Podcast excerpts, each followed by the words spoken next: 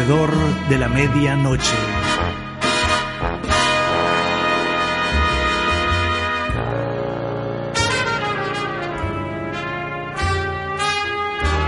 Inspiración, expiración. La historia entre un día y otro. Momentos claves de la naturaleza humana.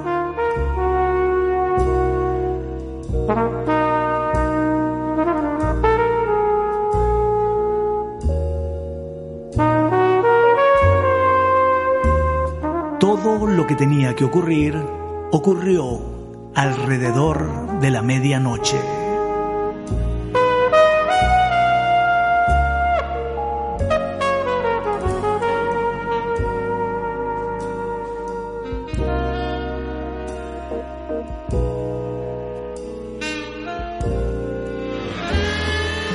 Producción y locución Víctor Salamanqués. Montaje Edgar Espinosa.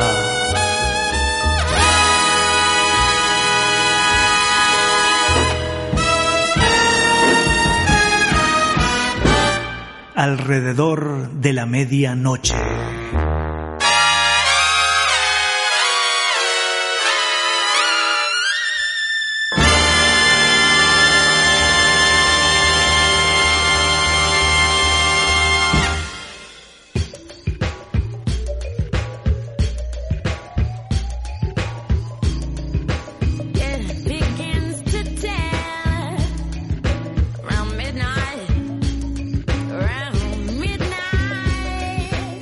Existe un reloj muy especial cuyas manecillas en la actualidad marcan que solo faltan 100 segundos, es decir, que solo falta un minuto y 40 segundos para la medianoche.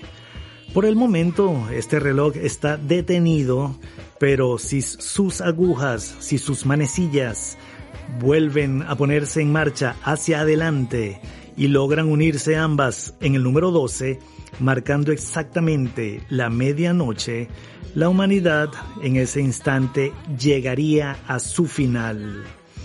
Así es, en ese preciso momento en el que este reloj tan especial marque las 12 en punto de la noche, la humanidad, toda la especie humana colapsaría y desaparecería para siempre. Ese reloj está peligrosamente muy cerca de esa hora, la hora final de todos los seres humanos, y sus agujas hoy apenas están a la distancia de 100 segundos del fin. Sus manecillas nos están anunciando y alertando momentos terribles porque su ubicación está alrededor de la medianoche. Este reloj es una metáfora de lo cerca que está la humanidad de su fin por culpa de los conflictos del armamento y la tecnología nuclear, tal y como la humanidad está procesando todo el tema de la energía nuclear en nuestros días. Este reloj nos alerta que andamos muy cerca de un último y definitivo episodio nuclear un último y definitivo conflicto nuclear. Sus agujas, sus manecillas, anuncian que andamos muy cerca del fin. El nombre de este reloj metafórico es el Doomsday Clock, que en español es más conocido como el reloj del apocalipsis, o también llamado el reloj del día del juicio final. Esta metáfora, encapsulada en forma de reloj, en una máquina de tiempo, es un reloj simbólico mantenido desde 1947 por la Junta Directiva del Bulletin of the Atomic Scientist, que es el Boletín de Científicos Atómicos, originario de la Universidad de Chicago de los Estados Unidos de Norteamérica, que usa la analogía de la especie humana estando siempre a minutos de la medianoche, donde la medianoche representa la destrucción total y catastrófica de la humanidad. Originalmente, La analogía representaba la amenaza de guerra nuclear global, pero desde hace algún tiempo esta analogía y esta metáfora incluyen a los cambios climáticos y todo nuevo desarrollo en las ciencias y nanotecnologías que pudieran infligir algún daño irreparable e irreversible para nuestra especie humana. De eso va nuestro episodio de hoy, con el reloj del apocalipsis, cuyas agujas en este momento andan peligrosamente cerca y alrededor de la medianoche.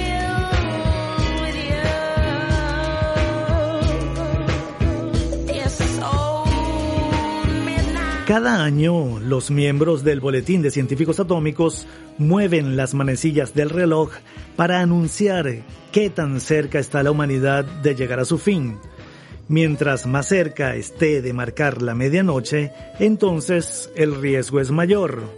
En 2018, los científicos colocaron las manecillas para que marcaran las 23.58, 23 horas 58 minutos a tan solo dos minutos, que es lo más cercano que había estado a la medianoche desde su invención. Solo en 1953, el también conocido como reloj del día del juicio final, marcó la misma hora por la creciente amenaza nuclear de la Guerra Fría. En el 2019, la Junta Directiva del Boletín decidió mantener la misma hora del 2018 es decir, a dos minutos exactos, ya que el riesgo de una catástrofe nuclear no había disminuido. Pero para este comienzo del 2020, muy lejos de retroceder, el reloj del apocalipsis avanzó 20 segundos, ubicándose en una posición inédita en toda su historia, en una posición trágica para la especie humana lo que refleja el extremo de peligrosidad que aqueja a la humanidad en este momento por la intensidad de los conflictos y tensiones con armas nucleares. En sus 73 años de historia, el reloj del apocalipsis nunca había estado tan cerca del final como en esta fecha. Por eso, desde el 23 de enero de 2020, cuando se hizo público el pronunciamiento correspondiente a este año, la noticia es tendencia, le da la vuelta al planeta y lleva por título El Doomsday Clock se mueve lo más cerca de la medianoche en toda su historia. Titulan las grandes cadenas de noticieros que el fin del mundo está cerca. Este 2020, este año 2020, los expertos del Boletín de los Científicos Atómicos han adelantado 20 segundos su simbólico reloj del apocalipsis para advertir a los líderes y ciudadanos de todo el mundo la peligrosa situación que vivimos ante las amenazas inminentes de una guerra nuclear y la imparable crisis climática, amenazas que nos ponen muy cerca del día del juicio final. El boletín de los científicos atómicos que fue creado después del desastre que produjo para la humanidad el lanzamiento de las bombas atómicas en Japón, en lo que condujo al final de la Segunda Guerra Mundial, enfoca toda su filosofía y concepto en promover y mover grandes esfuerzos acuerdos y tratados para la supervivencia de la humanidad. Por eso, para este año, dispara sus alarmas y mueve las agujas de su simbólico reloj de dos minutos para la medianoche a 100 segundos para la medianoche, en un terrible avance de 20 segundos menos. La decisión fue tomada en pleno por la junta directiva de este importante grupo de ciencia y seguridad en consulta con todo su consejo de administración y patrocinantes, que incluye además a 13 laureados con el premio Nobel.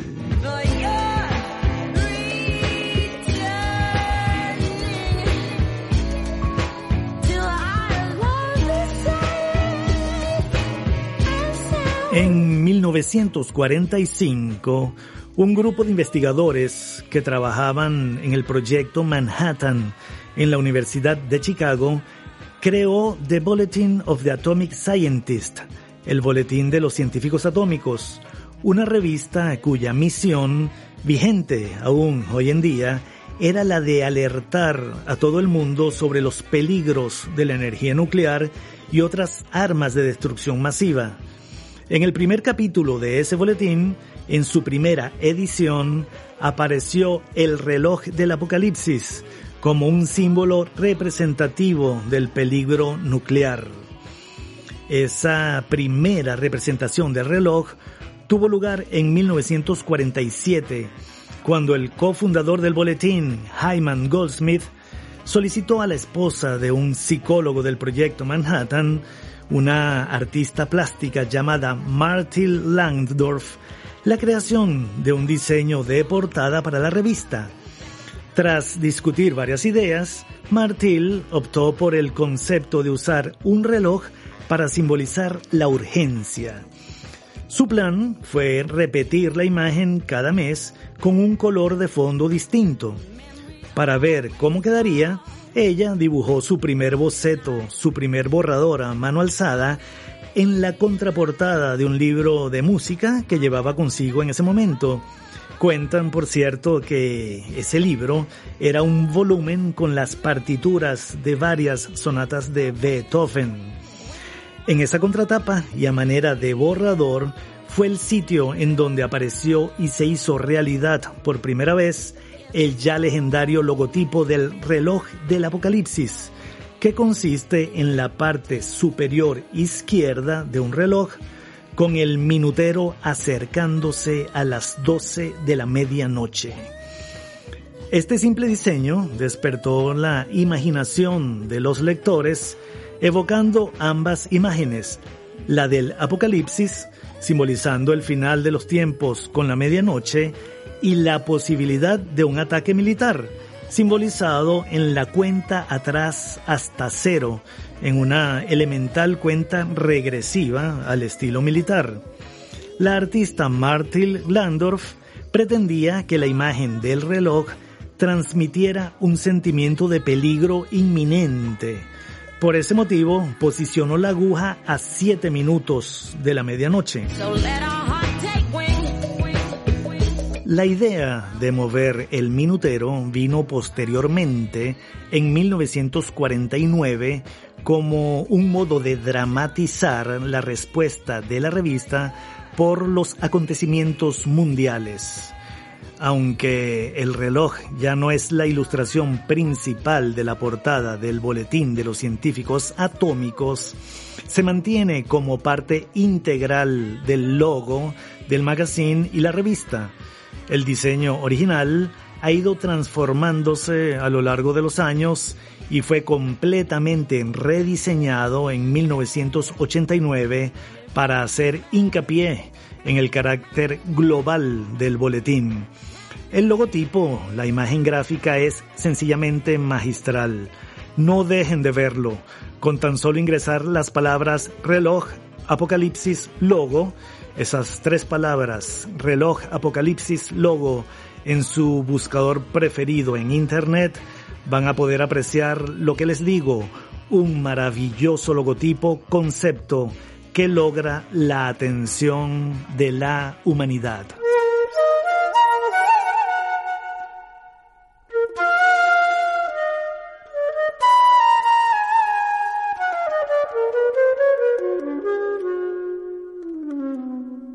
Alrededor de la medianoche. Serie de podcast.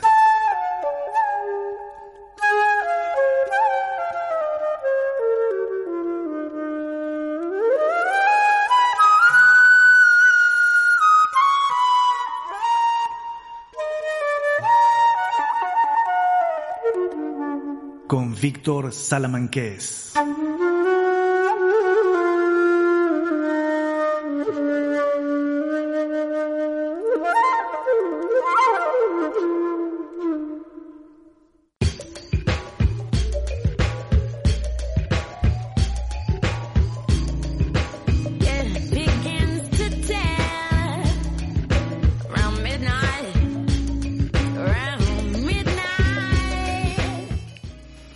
Ahora la pauta y el reloj del programa nos apuntan que es la hora de escuchar el tema musical central de nuestro espacio de hoy. La versión que escucharemos de Round Midnight, tema compuesto por Thelonious Monk y que siempre marca el ambiente sonoro de esta serie de podcast alrededor de la medianoche, corresponde al saxofonista estadounidense Eric Dolphy un músico sencillamente genial. Lo vamos a escuchar en el saxofón alto, aunque él fue un multiinstrumentista de viento consagrado. Además de ser un intérprete genial del saxofón, su virtuosismo con la flauta y con el clarinete bajo también estuvieron muy por encima del promedio de lo normal y de lo posible con esos instrumentos en su época los solos que grabó con su impresionante capacidad musical instantánea para la improvisación con un altísimo nivel de complejidad y elaboración son sencillamente legendarios. Son material de admiración y estudio de muchos de los más grandes músicos posteriores a él.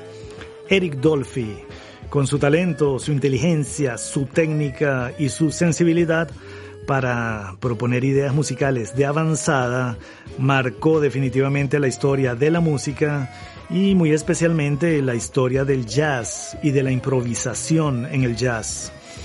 La idea musical de Dolphy, por lo general, por no decir siempre, estaba en el extremo de lo posible, siempre al borde del abismo siempre en el límite de la técnica, de la emoción, de la estética, de la razón, la belleza, siempre en el límite, siempre construyendo ideas musicales muy complejas y de las que por lo general, luego de un vertiginoso y complicado viaje, aterrizaba en territorios seguros para él.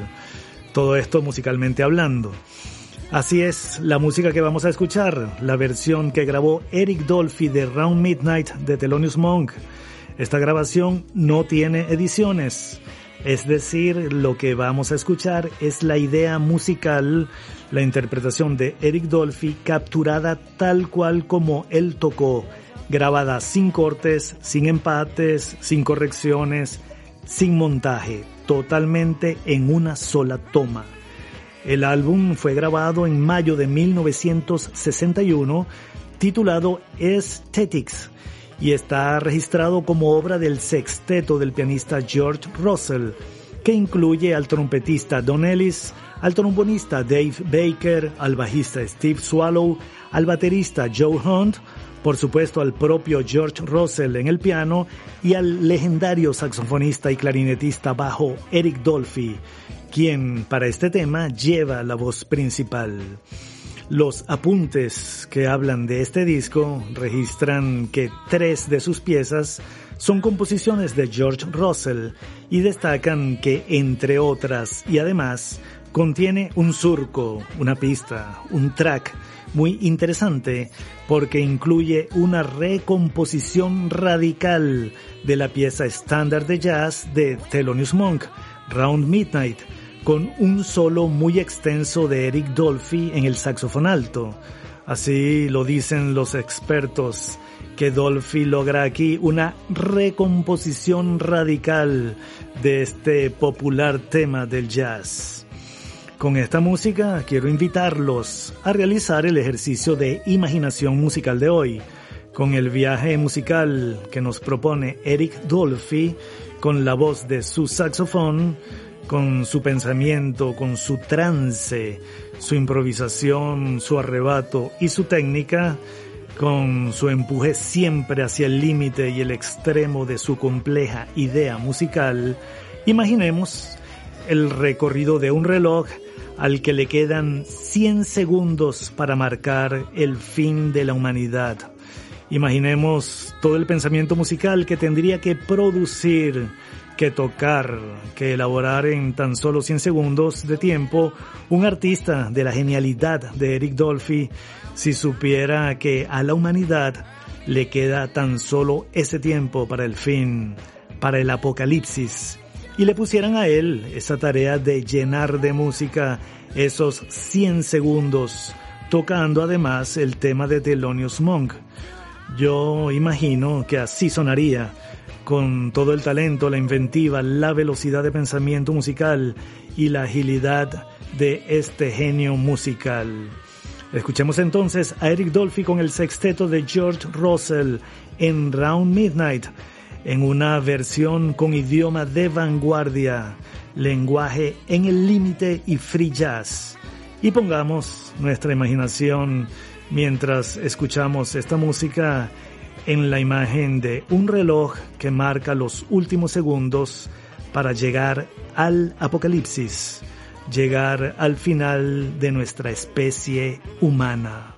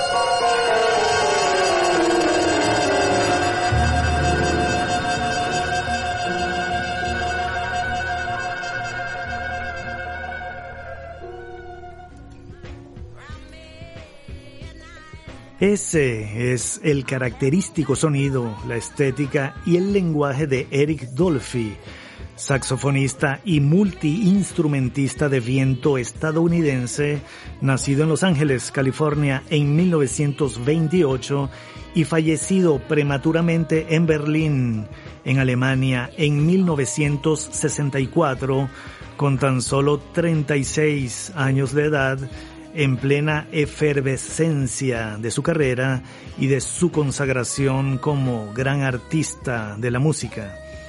De Dolphy se puede decir sin temor y en el mejor sentido de las palabras que fue un verdadero monstruo del jazz y de la vanguardia jazzista que tanto aportó a la música universal, a la estética musical por allá en los comienzos de los años 60 se podría decir que fue un verdadero líder de la música avant-garde relacionada al jazz, a la vanguardia en el jazz.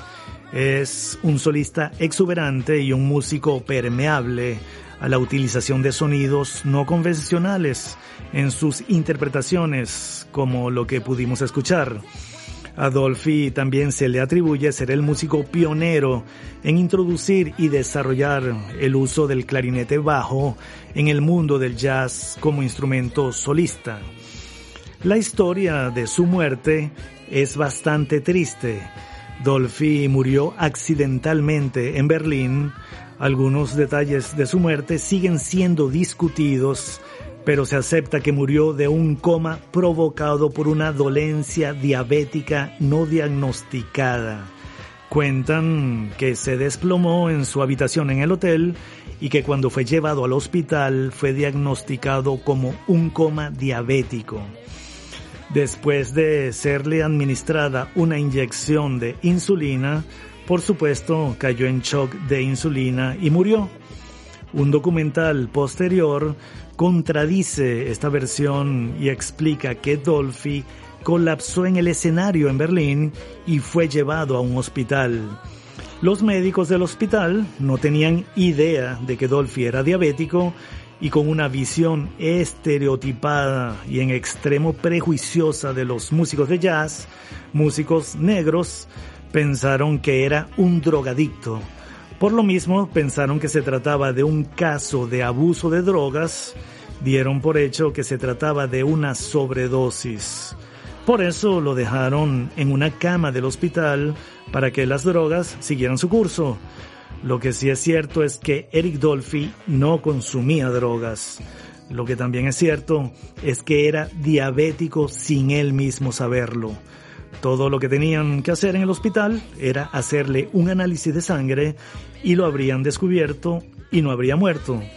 Así lo certifican sus seres más cercanos y más queridos, como su gran amigo y compañero, el trompetista Ted Corson, quien siempre sostuvo que Dolphy no era un drogadicto, que los médicos no hicieron todo lo que tenían que hacer, así que murió por nada.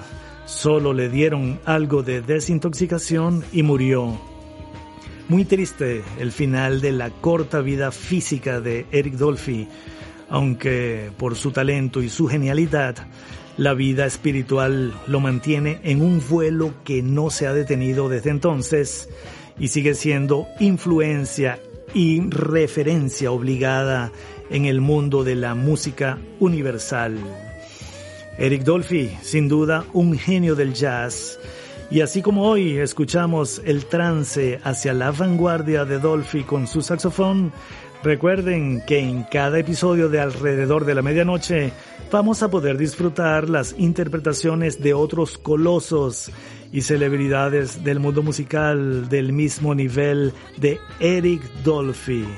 Vamos a poder disfrutar en cada próximo episodio de una versión maravillosa de este tema, Round Midnight porque hay muchísimas y en la lista la calidad es realmente infinita, tanto en las versiones puramente instrumentales como la que escuchamos hoy, como en las cantadas con su letra.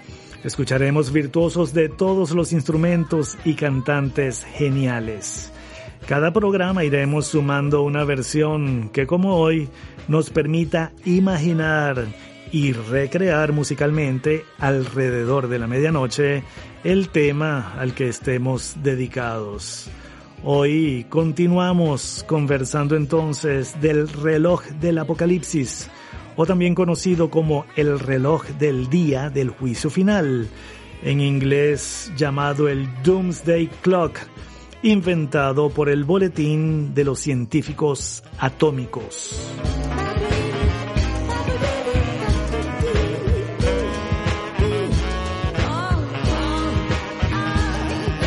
El reloj del Apocalipsis representa los factores que ponen en peligro la continuidad de la humanidad tal y como la conocemos.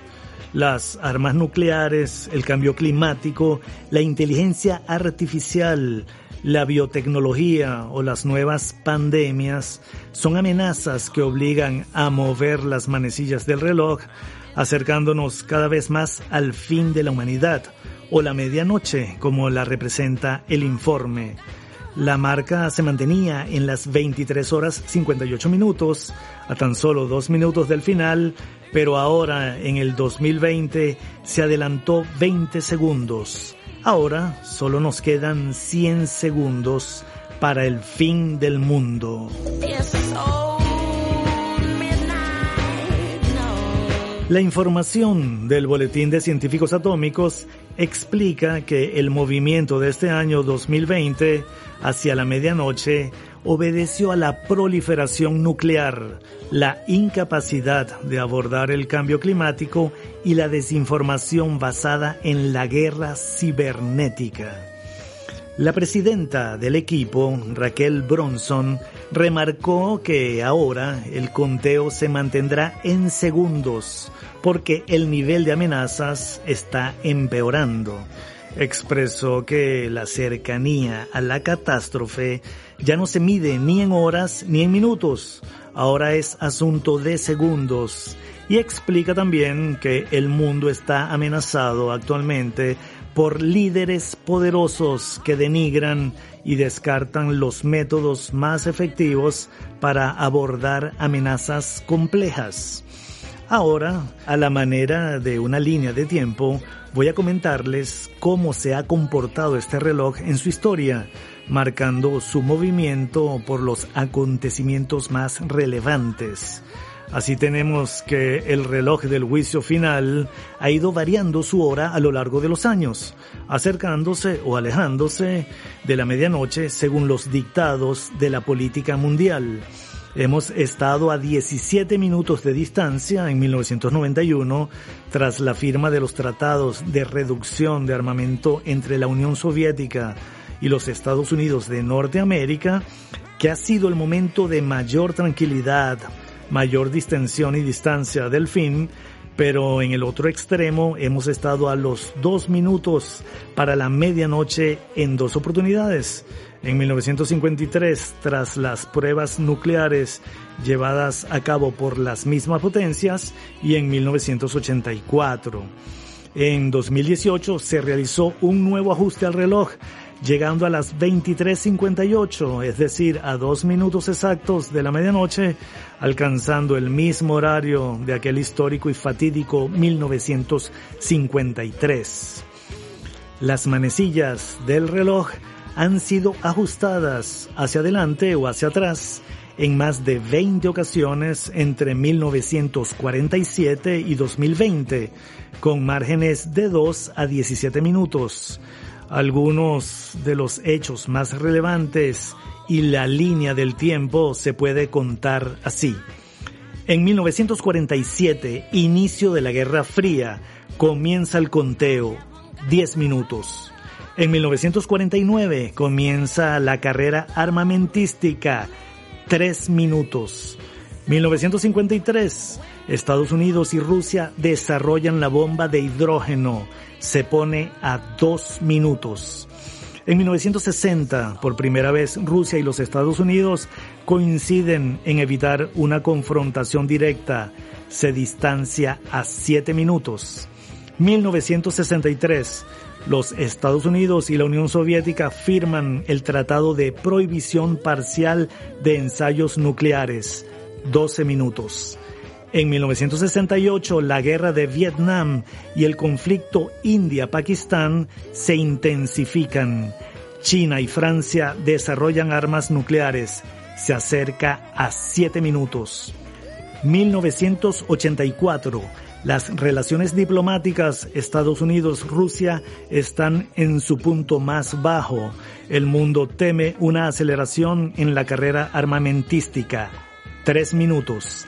En 1990 cae el muro de Berlín. Vuelve una aparente calma. Diez minutos. 1991, Rusia y Estados Unidos se comprometen a desmantelar su arsenal nuclear. 17 minutos. 1998, India y Pakistán hacen pruebas con armas nucleares. Estados Unidos y Rusia tienen problemas para seguir desmantelando sus arsenales nucleares.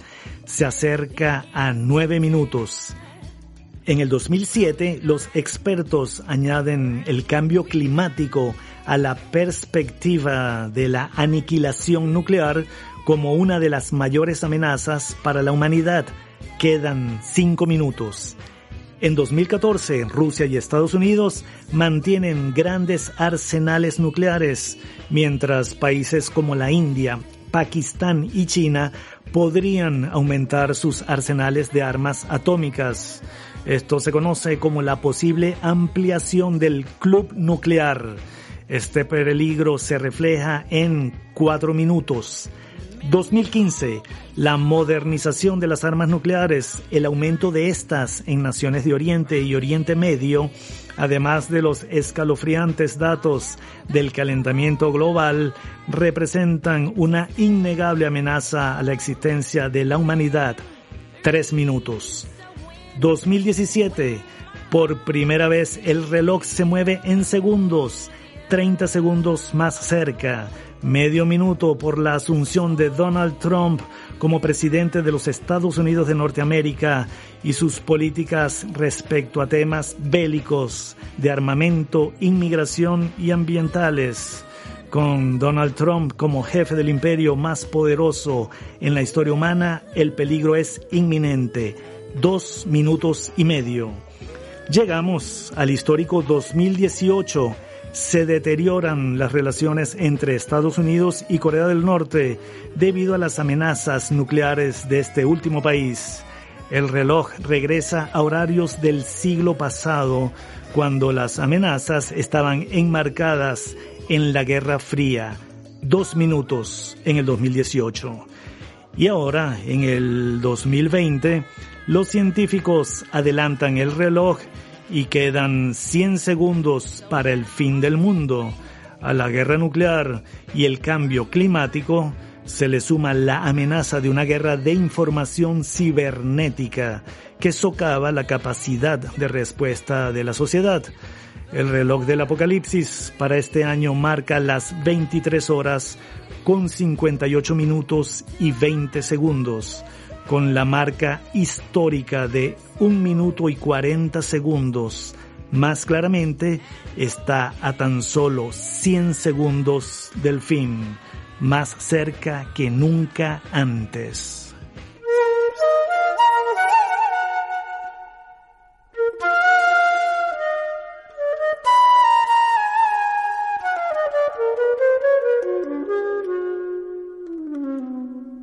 Alrededor de la medianoche.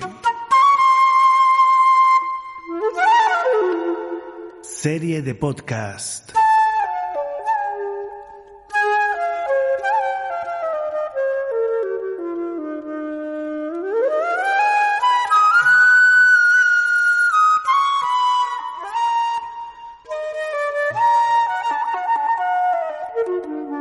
Con Víctor Salamanqués.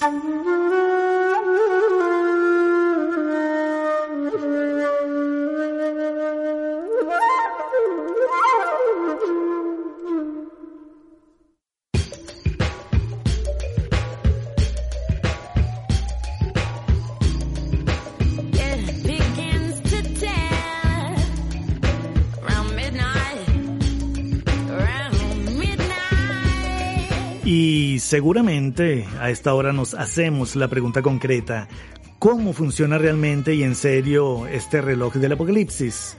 La respuesta que les tengo es que el final del mundo está representado por la medianoche, las 12 de la noche, en el reloj del apocalipsis. La maquinaria interna del reloj vendría siendo el trabajo de análisis, consenso, investigación, cálculo, estadística y respuesta del grupo de expertos, de científicos, de científicos de múltiples disciplinas, no solo atómicos y nucleares, incluidos también 13 galardonados con el Premio Nobel. Este trabajo en consenso establece cada año la nueva hora tras una evaluación de la situación que vive la humanidad y las amenazas que enfrenta una maquinaria científica y de gente de ciencia para producir una respuesta, una información simbólica que pueda conmover, alertar y sacudir a la humanidad. Después de la Segunda Guerra Mundial, al darse cuenta del papel decisivo en la creación de armamento nuclear, un grupo de científicos que trabajaban en el proyecto Manhattan creó su boletín para alertar a todo el mundo sobre los peligros de la energía atómica y otras armas de destrucción masiva. En su tapa incorporó el reloj del apocalipsis, que rápidamente se convirtió en el símbolo más representativo en todo el planeta del peligro nuclear. Pero con los años, aparecieron nuevas amenazas y fue necesario entonces ampliar el grupo de científicos con expertos en otros temas. Este año se incorporó la organización The Elders, los ancianos en inglés, fundada en 2007 por Nelson Mandela y que está formada por expertos en política internacional para aprovechar la experiencia de ex líderes mundiales para promover la solución a problemas globales y sumarse para trabajar en la maquinaria que mueve este reloj. Cada año se espera que estas amenazas se reduzcan y así el reloj pueda retroceder sus manillas. Sin embargo, como ya lo hemos conversado, este año nos hemos acercado peligrosamente a nuestro final. Quedan solo 100 segundos. Este indicador muestra la vulnerabilidad que enfrenta el planeta Tierra a causa de las armas nucleares, el cambio climático y el mal uso de la tecnología. El informe oficial del Boletín de Científicos Atómicos es un documento público muy importante y lo tienen disponible completo en Internet. Es un documento público bastante extenso y específico. Se puede consumir, se puede leer gratis, lo ubican en internet y lo pueden bajar.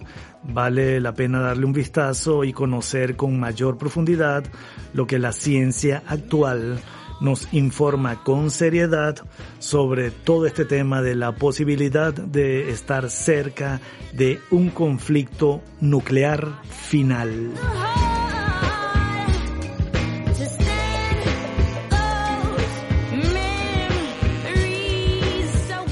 Ya para el cierre, yo aprovecho para leerles una de las partes que más me interesó del informe. Son dos párrafos en los que se trata el tema de la información y la dominación de la sociedad con las tecnologías para informar. El informe textualmente dice esto. En los Estados Unidos de Norteamérica existe un antagonismo político activo hacia la ciencia y un creciente sentido de desdén sancionado por el gobierno para la opinión de expertos, creando temor y dudas con respecto a la ciencia bien establecida sobre el cambio climático y otros desafíos urgentes. Los países han intentado durante mucho tiempo emplear propaganda al servicio de sus agendas políticas. Ahora, sin embargo, Internet proporciona un acceso generalizado y económico a audiencias mundiales, facilitando la transmisión de mensajes falsos y manipuladores a grandes poblaciones y permitiendo a millones de personas disfrutar de sus prejuicios, perjuicios y diferencias ideológicas. la reciente aparición de los llamados deep fakes, grabaciones de audio y video que son esencialmente indetectables como falsas, amenaza con socavar aún más la capacidad de los ciudadanos y los encargados de tomar decisiones para separar la verdad de la ficción. Las falsedades resultantes tienen el potencial de crear un caos económico, social y militar, lo que aumenta la posibilidad de malentendidos o provocaciones que podrían conducir a la guerra y fomenta la confusión pública que conduce a la inacción en los problemas graves que enfrenta el planeta. El acuerdo sobre los hechos es esencial para la democracia y la acción colectiva efectiva. Otras nuevas tecnologías, incluidos los desarrollos en ingeniería biológica, armas de alta velocidad hipersónicas y armas espaciales, presentan nuevas oportunidades de ruptura. Eso dice textualmente el informe del Boletín de Científicos Atómicos, publicado el pasado 23 de enero de 2020 en dos de sus párrafos. El boletín cuyo contenido explica y da soporte a la acción del movimiento del célebre reloj del apocalipsis. Sin duda, materia para atender, entender y procesar.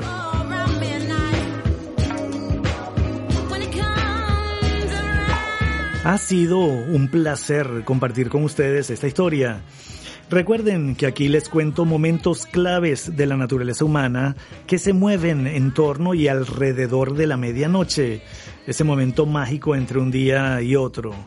Hoy le damos crédito a la lectura de la noticia titulada El reloj del apocalipsis avanzó 20 segundos.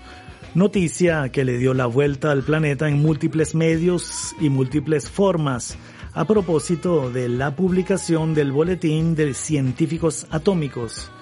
Y también quiero dar crédito a un pensamiento del genio físico alemán Albert Einstein, que recordé durante toda la producción del contenido de este episodio, y se trata de esa impresionante respuesta que dio Albert Einstein cuando lo emplazaron y le preguntaron que cómo sería la Tercera Guerra Mundial y el genio físico alemán respondió con su maravillosa genialidad, imaginación, humanismo y visión de futuro que él realmente no sabía cómo sería esa tercera guerra mundial, pero de lo que sí estaba muy seguro era de que la siguiente guerra mundial, la cuarta guerra mundial, sería con palos, piedras y lanzas. Impresionante. Albert Einstein, físico alemán de origen judío, nacionalizado suizo, austríaco y estadounidense, considerado el científico más conocido y popular del siglo XX, padre de la energía atómica, porque en 1905 formuló la ecuación que 40 años más tarde serviría de base teórica para fabricar la bomba atómica. Con todo esto de la Cuarta Guerra Mundial y el Boletín de Científicos Atómicos, me vino la inspiración para contarles esta historia. Muchísimas gracias y hasta una próxima oportunidad.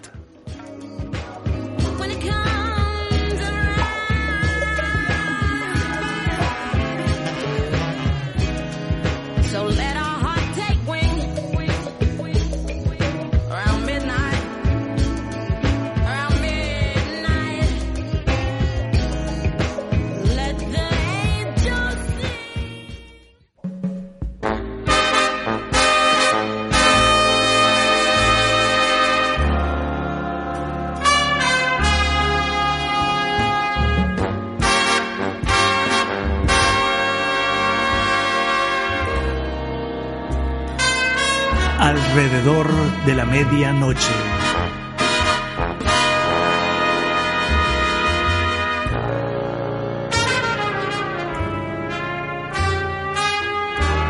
Inspiración, expiración.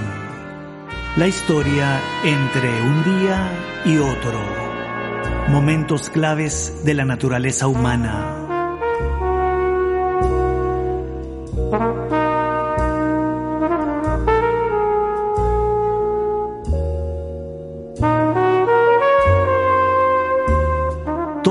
Lo que tenía que ocurrir ocurrió alrededor de la medianoche.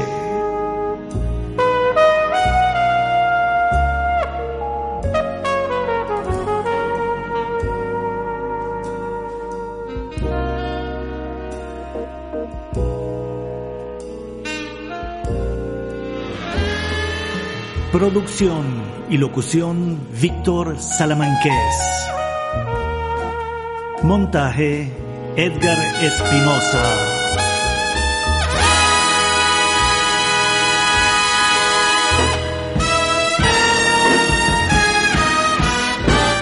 Alrededor de la medianoche.